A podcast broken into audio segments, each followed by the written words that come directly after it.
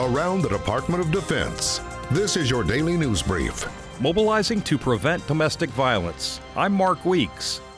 October is National Domestic Violence Awareness Month, and the Defense Department is raising awareness of technology facilitated domestic abuse as part of its Domestic Violence Prevention Month campaign, which launched October 1st. The campaign's tagline, Mobilize Help for Safer Relationships, aims to alert the military community that domestic abuse can be perpetrated across a variety of communication platforms. Technology facilitated domestic abuse is increasingly common and includes texting and posting on social media to bully, harass, stalk, or intimidate a partner, as well as monitoring and stalking behaviors through apps and spyware or malware. DoD is committed to preventing and responding to domestic abuse and intimate partner violence. And a top priority of the department's family advocacy program is safety for individuals and families in the military community who may be at risk for or experiencing abuse.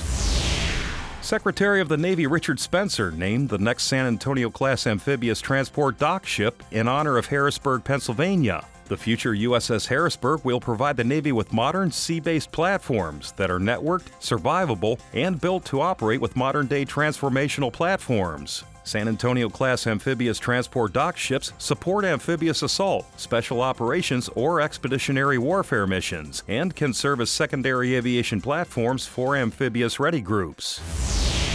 Defense Department officials say putting the right people in the right place at the right time is the department's talent management goal with the aim of increasing readiness, lethality, and reform. The director of DoD's Expeditionary Civilian Program, Howard Ferguson, said the program ensures that DoD civilians who deploy as joint individual augmentees are placed where they're most needed in a joint service contingency environment, including Iraq and Afghanistan. Officials say most often civilian employees are selected for the program because they have unique job skill sets that might not exist in the uniformed services, such as engineering, logistics, and intelligence. The DoD Expeditionary Civilian Mission stems from the department's desire to better prepare and integrate DoD civilian employees into the total workforce to meet future global challenges.